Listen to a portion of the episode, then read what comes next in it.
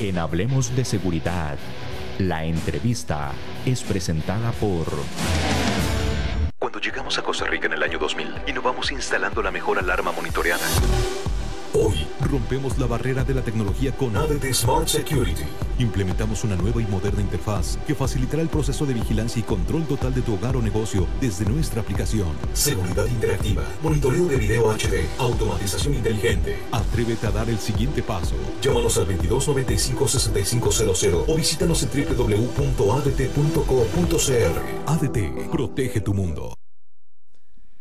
Damos inicio a nuestra entrevista del día de hoy como ya habíamos conversado, hoy vamos a tener la presencia del licenciado en informática, don Daniel Banda. Él nos va a acompañar desde Argentina vía Zoom y vamos a hablar sobre equipos electrónicos de calidad. Eh, don Daniel, muchísimas gracias por acompañarnos, por estar aquí en nuestro programa Hablemos de Seguridad con ACES. Muchísimas gracias a ustedes, es un placer enorme, un placer gigante poder compartir con todo Costa Rica a través del programa de ACES y de su gentileza por invitarme sobre estos tópicos tan interesantes que vamos a abarcar hoy en día. Así es, don Daniel, un tema muy interesante. 30 años de desarrollo en el sector de la seguridad electrónica. ¿Qué podemos hablar, don Daniel, sobre precisamente eso? ¿Cómo empieza la aplicación de la, seguridad electrónica en nuestras viviendas, en las empresas? ¿Cómo inicia todo este camino? Bueno, esto es algo que realmente yo lo denomino un fenómeno. Un fenómeno porque básicamente eh, en tan pocos años, digamos, de la tecnología eh, IP en lo que tiene que ver con la evolución desde el año 2000 específicamente hasta el año actual, 2021, la seguridad electrónica o como hoy llamamos las tecnologías de la seguridad, dejando un poco de lado lo electrónico y reforzando toda esa cuestión tecnológica de las redes, los microprocesadores y todo lo que tiene que ver con la conectividad, que es un factor esencial dentro de nuestra industria, eh, es vertiginosa y se avanza cada año, multiplica por dos o por tres los avances del año anterior. En ese ritmo venimos, en tecnología sobre todo con algunas palabritas mágicas que después podemos eh, explorar como la inteligencia artificial eh, y todo lo que es el machine learning y todos estos conceptos que están revolucionando todo lo que antes era básicamente una simple plaqueta electrónica para una función específica como un panel de alarma o como una cámara de video. Así que es sorprendente el avance de estos años, nos obliga a estar permanentemente informados, capacitándonos, estudiando y hoy día el que no está en línea con los conocimientos actuales realmente no puede seguir participando de esta industria.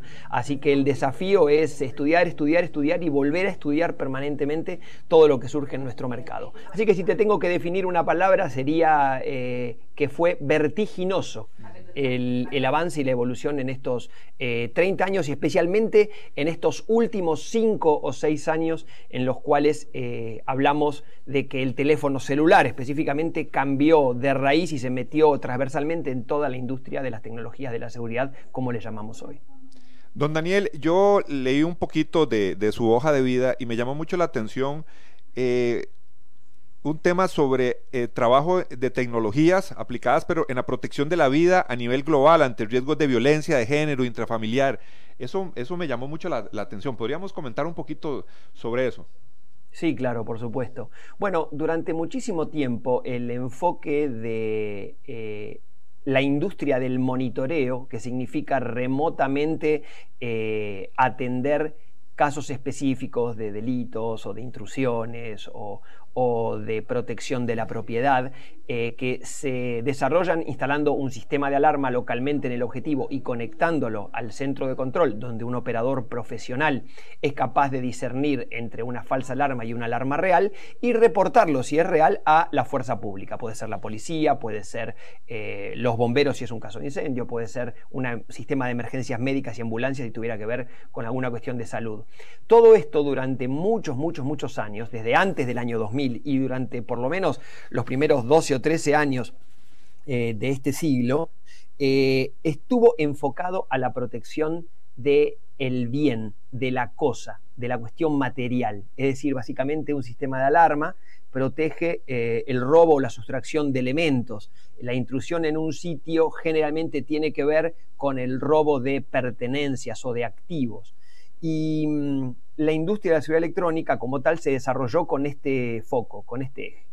Lo que cambia radicalmente en estos últimos años, específicamente esto, es eh, que hay un reenfoque hacia proteger las personas.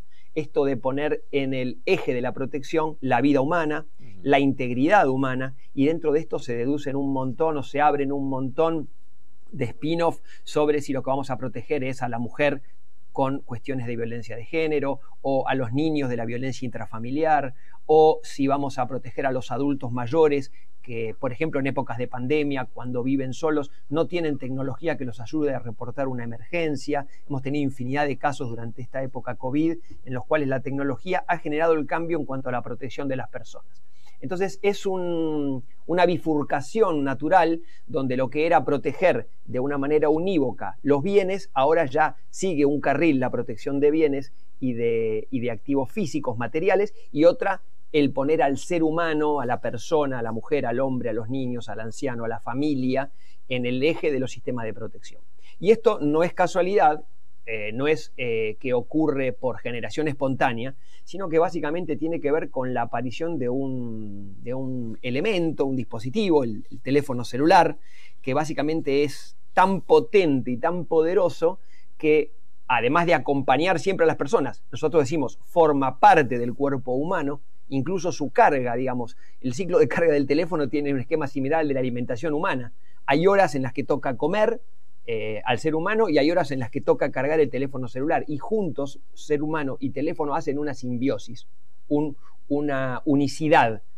Y esa unicidad permite ahora monitorear y darle asistencia a la persona. Ustedes habrán visto que, por ejemplo, en lo que son los dispositivos portátiles, los wearables que se le dice, ya los nuevos teléfonos inteligentes, los smartwatch de una marca o de la otra en el mundo de la tecnología, ya traen eh, medición de presión de oxígeno en sangre, medición de eh, presión en sangre, tanto alta como baja, eh, mm, frecuencia cardíaca, hasta incluso medidores de estado de glucosa, o sea, para diabetes. Esto significa que estamos incorporando todo un concepto en la medición de la persona que es monitoreable a distancia. Y estamos frente a algo tremendo para la industria, que es la fusión de la cuestión del monitoreo de seguridad con el monitoreo de cosas que tienen que ver con la salud, con el lifestyle o la forma de vida, y entonces ya las empresas de seguridad dejan de ser específicamente empresas de seguridad, pasan a monitorear el todo que tiene que ver con lo que hace a la costumbre cotidiana y a las costumbres de vida del ser humano. Se amplía el negocio y la industria se proyecta a 4 billones de seres humanos que tienen en este momento un teléfono conectado a Internet en su mano.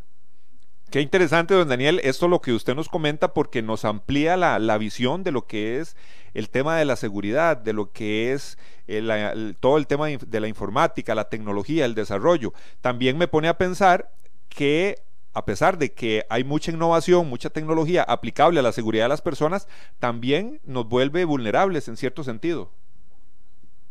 Sí, eh, la vulnerabilidad ya no tiene que ver con el cuidado. En, cuanto a lo que tiene que ver con el cuidado, es todo positivo.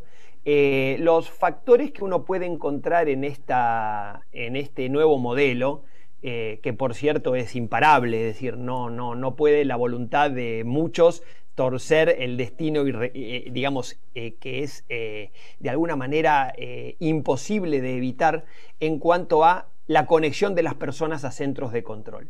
de todo tipo, por seguridad o, incluso, por ejemplo, con los gobiernos. El gobierno necesita una comunicación unívoca con la persona y la utiliza para todo lo que corresponde a la tarea gubernamental, es decir, el control del pago de los impuestos, eh, todo lo que tiene que ver con la documentación, que ya va en una tendencia muy fuerte de dejar de ser física de papel y pasar a estar cargada en un aplicativo donde uno tiene su registro para conducir vehículos, su registro para conducir lanchas, eh, donde tiene sus pólizas de seguro de todos esos vehículos que dispone, eh, donde toda la documentación se vuelve digital y se vuelve transportable otra vez en el teléfono celular. Entonces, básicamente el mecanismo que está ocurriendo, por un lado, simplifica la vida de las personas y por otro, como, como tú me preguntas y me parece que es remarcable, tiene que ver con una pérdida de algunos conceptos de la privacidad o una transformación del concepto de la privacidad en lo que de alguna manera terminaría siendo eh, un control por parte de un tercero de mis actividades o de mis gustos o de las cuestiones que de alguna manera tienen que ver con algunas que antes eran puramente privadas y ahora pasan a ser de alguna manera manejadas desde eh, terceros sistemas, servidores, ¿cierto? Y en esto, bueno, mi conclusión es que en la cuestión de privacidad, hoy en día todos los aplicativos que tenés en tu celular, por diferentes cuestiones que son inherentes al uso de la aplicación que tenés, te piden tu ubicación geográfica. Por ejemplo, un Waze o un Google Maps, para ayudarte a conducir tu carro, te piden tu ubicación geográfica. Y la ubicación geográfica no se desactiva cuando bajas del auto. Ninguno de nosotros, cuando llegó a destino, desactiva el tracking de una aplicación de conducción, por ejemplo Waze. Lo mismo con tu aplicación para manejar tus cuentas bancarias, o lo mismo con tu aplicación para pedir comida o, delivery de, de productos. Y así y todo cuando uno mira en su celular todas las aplicaciones a las que le ha dado permisos sobre su privacidad, se da cuenta que en el modelo no queda otra alternativa que entregarse o, bueno, vivir como Tom Hanks en, una isla desierta en el Pacífico, ¿no? Sí, es parte del desarrollo que tenemos como sociedad. Eh, don Daniel, algo importante con el tema de equipos electrónicos es que con la implementación de cámaras de, seguridad, eh, controles de acceso, todo, todo este tema, monitoreo, eh, se piensa o se, ha pensado de que se va desplazando todo el recurso humano cuando hablamos de temas específicamente de, seguridad. ¿Cuál ha sido la tendencia? Definitivamente toda esta innovación ha mermado el recurso humano en, temas de seguridad. Bueno, es interesantísimo el tema, creo que da para desarrollarlo muy largo. Em, lo primero que no se puede hacer es eh, pensar que esta afectación real que existe porque la tecnología desplaza puestos de trabajo ocurra de la misma manera en todos los países porque esto tiene mucho que ver con las condiciones socioeconómicas de ese país, ¿cierto? Podríamos pensar que en los países del primer mundo, de alguna manera, la mano de obra, el recurso humano para las empresas de seguridad es más costoso y como tienen mejor alcance económico a las tecnologías, ese desplazamiento ocurre de una manera eh, más acelerada y es exactamente así. Eh, como a nosotros nos ocupa Latinoamérica y Latinoamérica ocupa eh, un espacio del espectro tercermundista en lo que tiene que ver con socioeconomía, básicamente ese desplazamiento es más lento, pero no por ello menos evidente. Yo considero que lo que eh, sería lo mejor que debería ocurrir sería que haya un trasvasamiento de algunas tareas rutinarias, de alguna manera en donde el ser humano no es el más preparado eh, porque, bueno, sufre de agotamiento, porque a veces se lo hace trabajar más horas de lo que corresponde. Y voy a dar un caso de ejemplo, por ejemplo, el operador de una sala de un centro de comunicación que tenga 16 o 32 cámaras de video para visualizar. Es imposible que pueda sostener la atención a esas 32 imágenes que cambian permanentemente más allá de 35 o 40 minutos. Sin embargo, trabajan turnos de 4, de 6, de 8 horas y también de más. Así que aquí lo que podríamos decir es que es un caso concreto, un ejemplo en el cual el reemplazo de la persona sería razonable en el sentido de que en vez de que tenga que mirar 32 cámaras, una rutina de inteligencia artificial le advierta y le haga ver específicamente una cámara donde hay una novedad, donde hay algo que atender y donde es importante el nivel cognitivo del ser humano para resolver si eso es una emergencia y corresponde un despacho para dar respuesta. Entonces, lo que vamos a ver en los próximos años es básicamente un reacomodamiento del ser humano del recurso humano en tareas donde todavía el sistema no puede reemplazarlo. Y en un montón de otras va a ser reemplazado y seguramente los resultados van a ser mejores. No imagino en, términos de corto plazo eh, el reemplazo absoluto, ni siquiera en gran proporción del ser humano eh, en Latinoamérica en lo que tiene que ver con los objetivos de seguridad, ¿cierto? Por ejemplo, sí, claro, un dron va a patrullar un perímetro de una urbanización privada eh, o un robot 4x4 lo hará de alguna manera tal vez más eficiente y tal vez menos costosa para un emprendimiento, tal vez menos sometida al, factor humano, al factor de error humano, pero igual va a haber un operador humano visualizando y generando eh, el despacho de esa emergencia y la consecución de los procesos de seguridad. Pero, sin lugar a duda, es una tendencia, estamos atentos a ella, no es inmediata en Latinoamérica, pero está ocurriendo.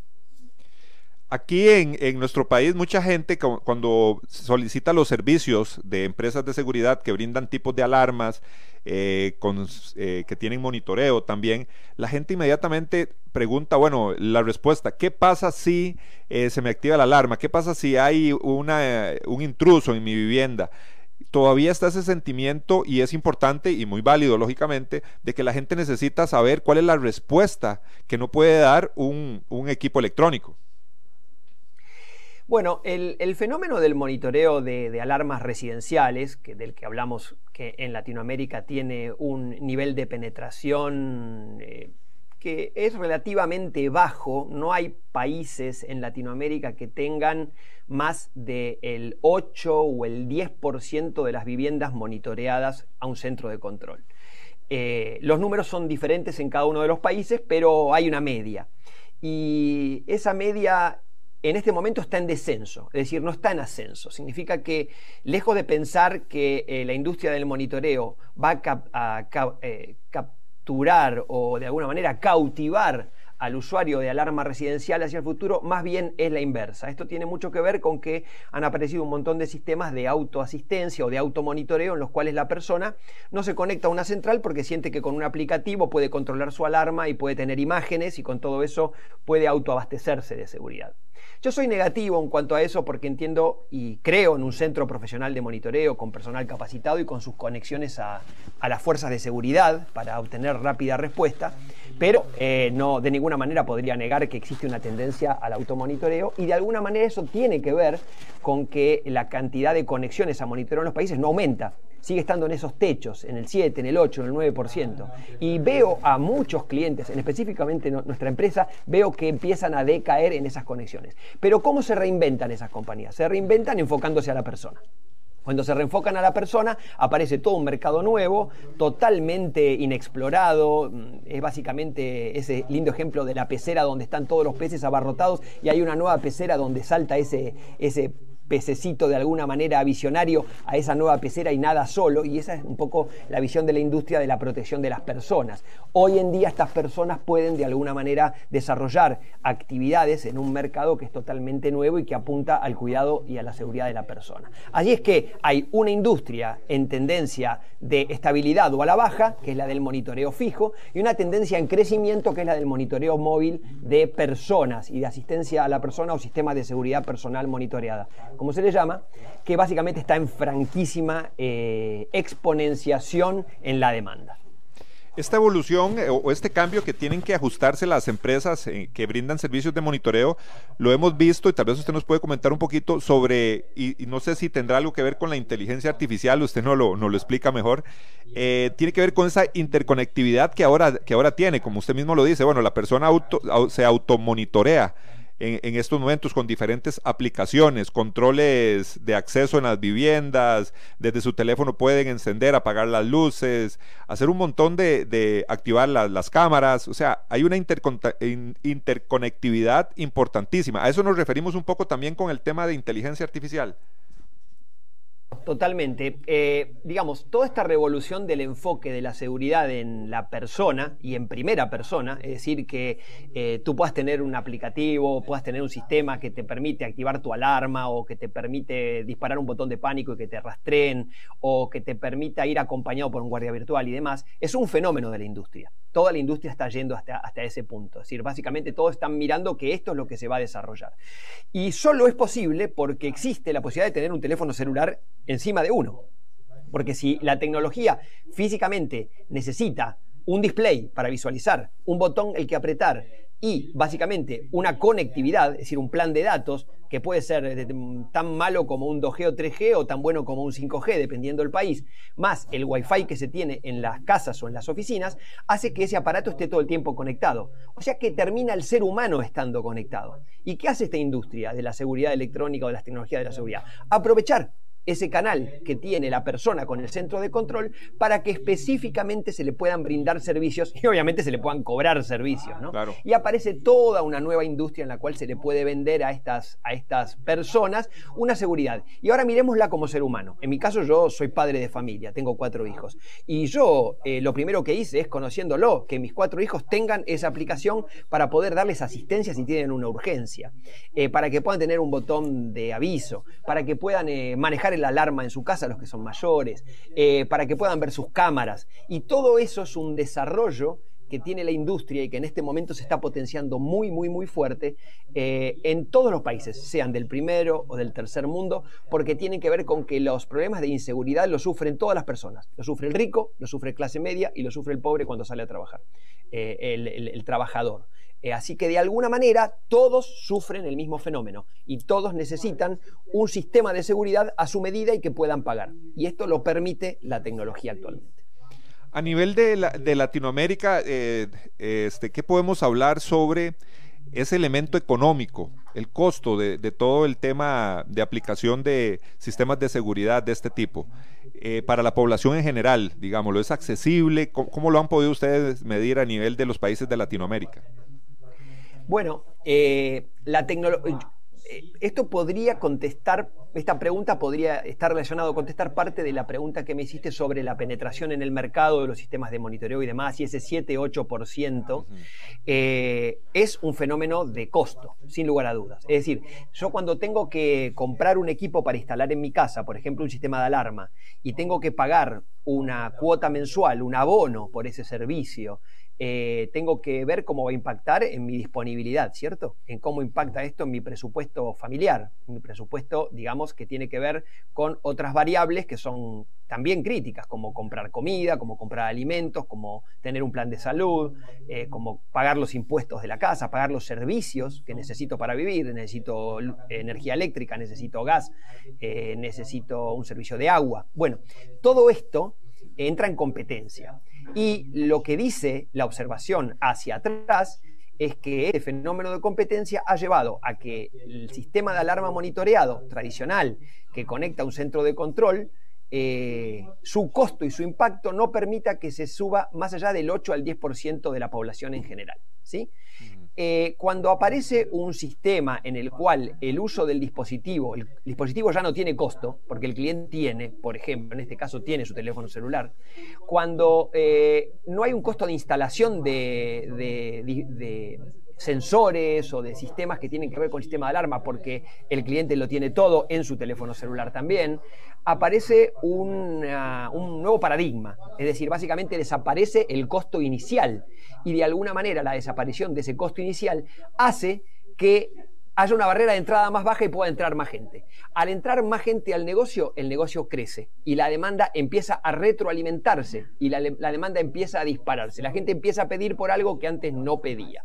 Así que básicamente tiene que ver con costos y tiene que ver con que esos costos sean adaptables a nuestros mercados. ¿sí? Por ejemplo, históricamente en el mercado latinoamericano, un sistema de alarma monitoreada tuvo una media de 20 dólares. Media digo porque hay planes que tienen, por ejemplo, respuesta armada o respuesta a seguridad privada, otros se despachan a la seguridad pública, algunos tienen un comodato del equipamiento, uno no paga el equipamiento pero paga un abono más alto, otros uno compra su equipamiento y paga un abono más bajo.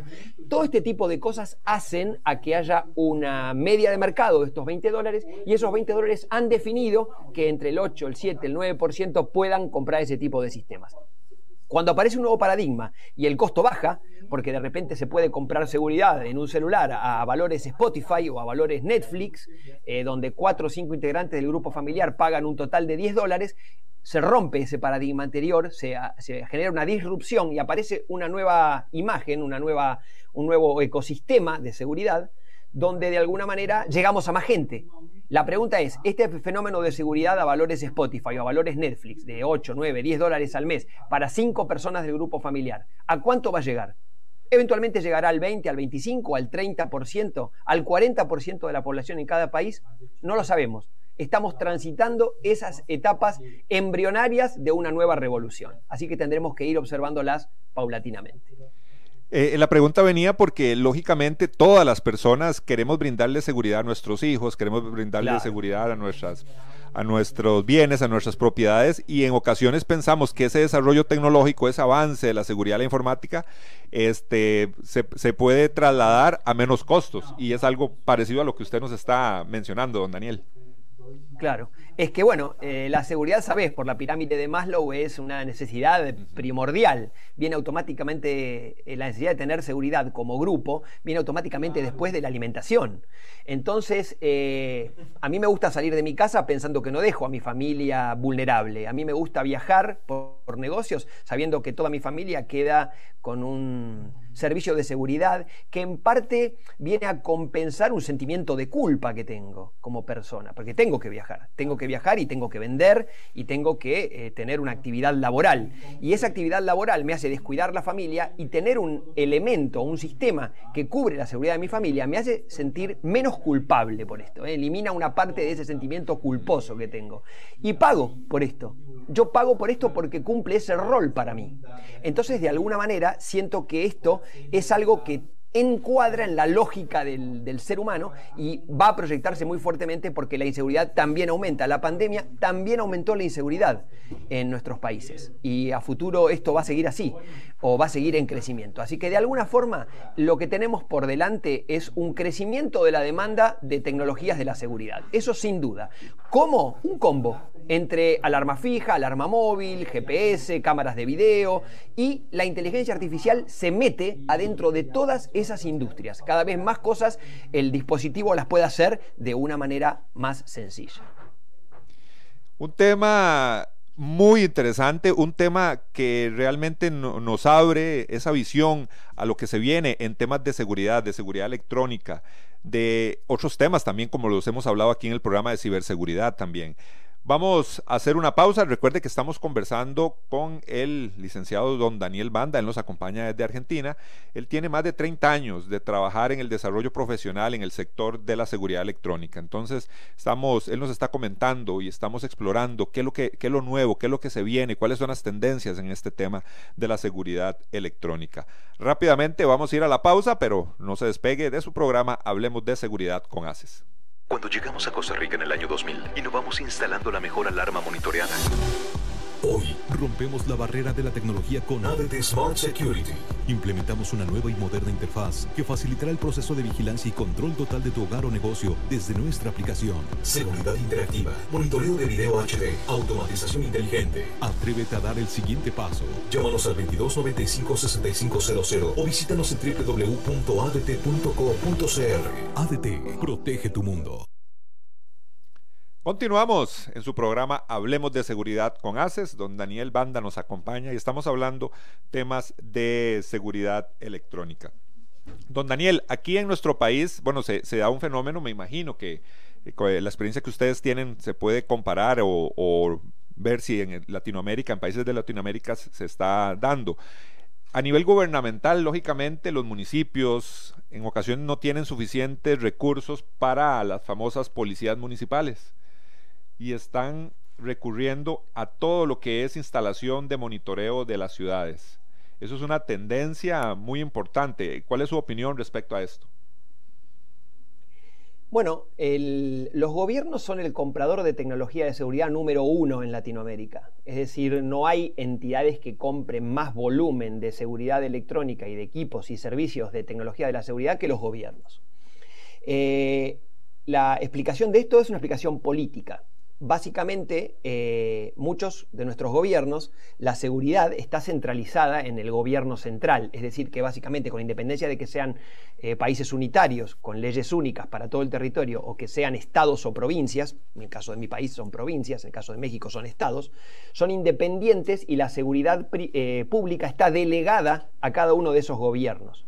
Entonces, básicamente, el ciudadano está muy lejos del gobierno central y básicamente demanda por seguridad y el gobierno central no tiene muchas incumbencias en la problemática cotidiana de la seguridad del ciudadano. Ahora bien, ese ciudadano que tiene problemas de seguridad o le pasa algo, camina tres o cuatro calles y llega al gobierno municipal, llega a la alcaldía, golpea la puerta y quiere que las autoridades le den respuesta sobre sus problemas de seguridad. Durante muchos años las autoridades de los gobiernos locales le han dicho, mire, este no es un problema mío, es un problema del gobierno central, del presidente y del poder ejecutivo, no es un problema que podamos resolver nosotros porque aquí en el municipio, en la alcaldía, tenemos otras responsabilidades, tenemos que limpiar la vía pública, tenemos que de alguna manera este, asegurar la circulación en las calles y etcétera, pero la seguridad no es un tema nuestro. Estoy hablando antes del año 2000. A partir del año 2000, eh, los políticos que quieren ser electos en los gobiernos locales se dieron cuenta que si no atienden al vecino que va a golpear la puerta y dice que quiere seguridad, pierden votos, pierden la capacidad de ser electos. Y encontraron, con buena y justa medida, que si desarrollan políticas de seguridad hasta donde la ley, hasta donde el encuadre eh, legal les permite, básicamente obtienen el beneficio electivo de la población. En esta evolución se creó lo que se llama el monitoreo público urbano. El monitoreo público urbano es básicamente gobiernos locales, pequeños, medianos, que son alcaldías, municipios, en España son ayuntamientos, se ponen a trabajar en brindarle seguridad al ciudadano, para que cuando ese ciudadano viene a golpear la puerta le puedan dar una respuesta. ¿Qué es la respuesta que le pueden dar? Le pueden decir que hay cámaras montadas en la vía pública que los ven y que les permiten asistirlos cuando tienen una emergencia, les colocan un tótem de seguridad en una plaza para que aprieten un botón de pánico, le dan un aplicativo de seguridad como el que estuvimos hablando, que lo conecta con el centro de monitoreo urbano y le permite enviar emergencias y que lo localicen rápidamente. Y los gobiernos municipales, los gobiernos locales han entendido que este desarrollo mejora mucho su proyección electiva y de alguna manera mejora la seguridad pública colaborando con el gobierno central y generando lo que nosotros llamamos la Smart City Safe o la Safe Smart City, es decir, la ciudad inteligente porque utilizamos tecnología y segura, ¿cierto? No puede ser una ciudad inteligente una ciudad que es insegura, es un contrasentido. Yo puedo poner transporte público automatizado sin chofer, puedo tener un sistema de recolección de residuos muy eficiente y moderno, pero allí matan gente todos los días. No es una ciudad inteligente. Una ciudad inteligente tiene que ser segura, tiene que ser safe. Así que este es un concepto que se ha desarrollado fuertemente en este tiempo y por eso hoy día, como les contaba, los gobiernos son los principales inversores en tecnología. ¿Qué consejo le doy yo a las empresas que desarrollan venta de productos y servicios de tecnología? Bueno, que dejen de mirar al ciudadano individual, residencial, y que piensen qué le pueden vender a los gobiernos. ¿Qué le pueden llevar a los gobiernos como propuesta tecnológica? Porque esos gobiernos están desesperados, están hambrientos por encontrar nuevas soluciones que les permitan posicionarse como un municipio, como una ciudad segura, haciendo que el delito no desaparezca, sino que migre a otra ciudad que no tiene ese tipo de sistema de prevención. Así como tu carro tiene una alarma y el del carro de al lado no tiene una alarma y seguramente el delincuente va a ir a robar el auto de al lado porque es más fácil, porque es más simple. Las ciudades se empiezan a convertir en lugares complejos para delinquir y el delito migra hacia otras ciudades. Esto es lo que está pasando a un ritmo muy acelerado. Si ustedes revisan eh, lo que tiene que ver con seguridad personal, la gran mayoría de los municipios, de los eh, ayuntamientos, de las alcaldías, desarrollan programas de prevención con tecnología para violencia de género, para adultos mayores, para corredores escolares donde se protege a los niños en el trayecto de su casa al colegio ida y vuelta. Eh, en las universidades se busca monitorear el bullying, se busca monitorear la agresión sexual, el consumo de drogas. Bueno, todo este tipo de cosas son un combo donde la demanda es altísima y donde muchas veces las empresas que ofrecen productos y servicios de seguridad electrónica o tecnología de seguridad no están enfocando claramente en ese gran consumidor que está esperándolos. Claro, el, tema de las eh, las ciudades seguras. Bueno, un concepto importante. Y como usted no lo dice, don Daniel, tal vez es que el delito no va a desaparecer, pero definitivamente se va a trasladar y se va a ir para donde el vecino, digámoslo de esa, de esa forma. Me imagino que los resultados eh, son positivos para, la, para los municipios que han instalado este tipo de sistemas. Sí, los resultados son muy, muy positivos. Eh, eso explica que sigan invirtiendo en eso y que sigan escalando en eh, esta conexión directa desde eh, la máxima autoridad del gobierno local, puede ser un alcalde, puede ser un intendente, puede ser un mayor, no importa cómo se llama en cada país, pero que empieza a conectarse con cada una de las personas, una a una, a través de un aplicativo celular o con un tótem de botón de pánico en los lugares públicos o con una parada de bus segura, donde tienen cámara y tienen también un botón de pánico y audio. Son un montón de combos que nuestra industria ofrece y que estos gobiernos locales toman como la mejor estrategia para desarrollar esto tan demandado que es la seguridad eh, ciudadana, es lo que la gente quiere, es lo que usted y yo queremos para, para nuestra familia, ¿cierto? Y sobre todo, debo resaltar el tema violencia de género, porque Desafortunadamente a esta altura de, las circunstancias, eh, usted y yo cuando queremos salir a dar una vuelta corriendo a la calle lo hacemos sin ningún miramiento. Eh, las mujeres no tienen la misma suerte, las mujeres tienen que programar de correr dos o tres juntas o ir a un espacio público muy iluminado y que tenga sistemas de vigilancia. Y esto, esta desigualdad, este desequilibrio es algo que definitivamente ya no es tolerable por la sociedad. Y se van a resaltar aquellos que logren corregirlo y van a quedar muy denostados aquellos este, conductores, gobernantes, eh, políticos que dejen este tema en segundo o tercer plano. Daniel, eh, don Daniel, las empresas que venden servicios de seguridad electrónica, eh, el avance pareciera, el avance tecnológico es muy amplio, es muy rápido. ¿Cómo logran las empresas ponerse al hilo? Hay empresas muy grandes que desarrollan lógicamente sus propios proyectos, hay otros que contratan, compran para la venta de sistemas. ¿Cómo, es este, cómo es ese manejo de esa de ese mercadeo casi que interno de las empresas, digámoslo así?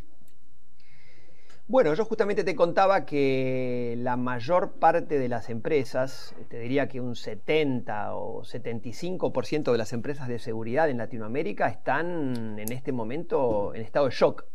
Básicamente eh, pretenden seguir aplicando las mismas eh, reglas de negocio, las mismas políticas que aplicaban hace 10 o 15 años atrás y están tardando mucho en darse cuenta que ya no sirven, que desafortunadamente en la línea de tendencia que llevan van a desaparecer. Las empresas grandes, sobre todo las multinacionales, vienen con un libreto eh, renovado, con un libreto altamente tecnológico, eh, que viene impulsado de sus casas matrices.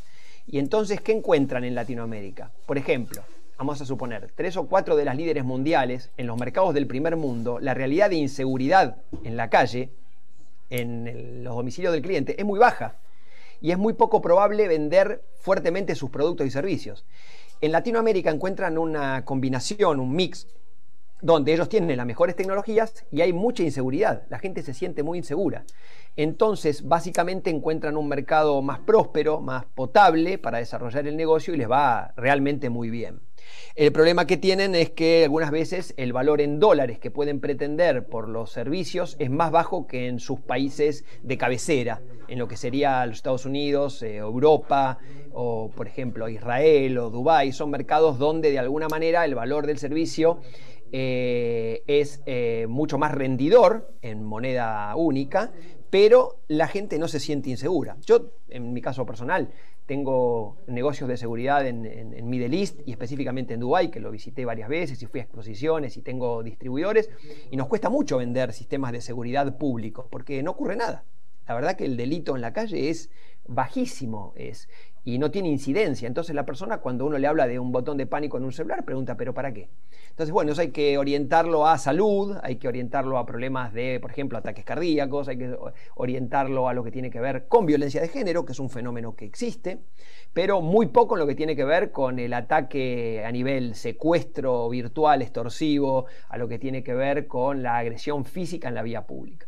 En América Latina eso es al revés, totalmente a la inversa. Y todos saben que necesitan tener algo para su seguridad, pero no saben qué comprar. Y las empresas están atrasadas, muy atrasadas, porque no están presentando esa oferta. Hay una demanda eh, que muchas veces es una demanda invisible, gigantesca, y no hay oferta, porque las compañías no han entendido que tienen que migrar su propuesta tecnológica. Siguen con la foto de lo que se vendía bien en el año 2000.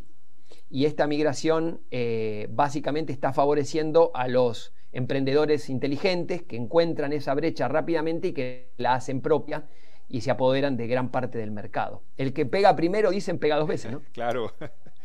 Yo quiero agradecerle, creo que ha sido una conversación muy rica y muy valiosa para todos los que nos estuvieron escuchando. Muchísimas gracias, don Daniel. No, el agradecido soy yo, a ustedes, a ACES, al señor César Tapia, excelente en toda su gestión. Eh, estamos, como dije, te pido un, pequeño espacio para mencionar que la Asociación Latinoamericana de Seguridad ha lanzado su Comité Costa Rica y lo hace totalmente alineado con las asociaciones locales. Nosotros venimos a traer un poco la visión global eh, y a conectarla con la realidad costarricense, con la realidad tica. Y esto nosotros lo tenemos que trabajar en conjunto. La tecnología llega para cambiar todos los paradigmas y hay que explicarle muy bien al consumidor qué es esto, cómo se usa y cuáles son los parámetros. Lo vamos a hacer sin lugar a dudas junto a ustedes. Muchísimas gracias a don Daniel Banda que nos acompañó desde Argentina y ahora la invitación para nuestro próximo programa. Asociación Costarricense de Empresas de Seguridad y Afines presentó Hablemos de Seguridad. Hablemos de Seguridad. Hablemos de Seguridad. Con ACES.